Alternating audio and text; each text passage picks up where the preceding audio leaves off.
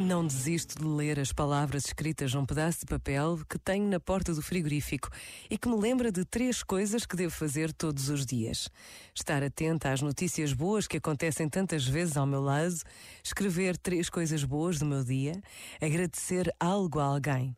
Por vezes, basta a pausa de um minuto para nos decidirmos a fazer pelo menos uma destas coisas. A experiência prova os excelentes resultados que acontecem quando conseguimos ser fiéis a esta proposta.